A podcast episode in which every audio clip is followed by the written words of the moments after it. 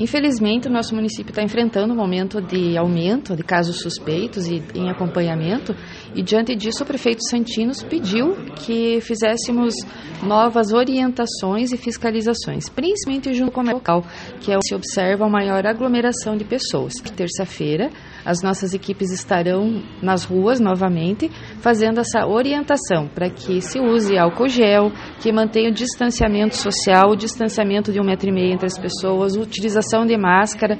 Infelizmente, nós vemos que as pessoas não estão mais utilizando máscaras, principalmente nas ruas. Diante dessa situação que estamos enfrentando, não só em União da Vitória, mas em todo o país, do aumento né, dos casos, é que precisa novamente fazer essas orientações. Em caso de infração das orientações e dos decretos municipais, a fiscalização poderá notificar e depois autuar o, a, o comércio em geral, enfim, que por um acaso, numa eventualidade, acabe infringindo os decretos e não cumprindo né, com as questões de, eh, sanitárias.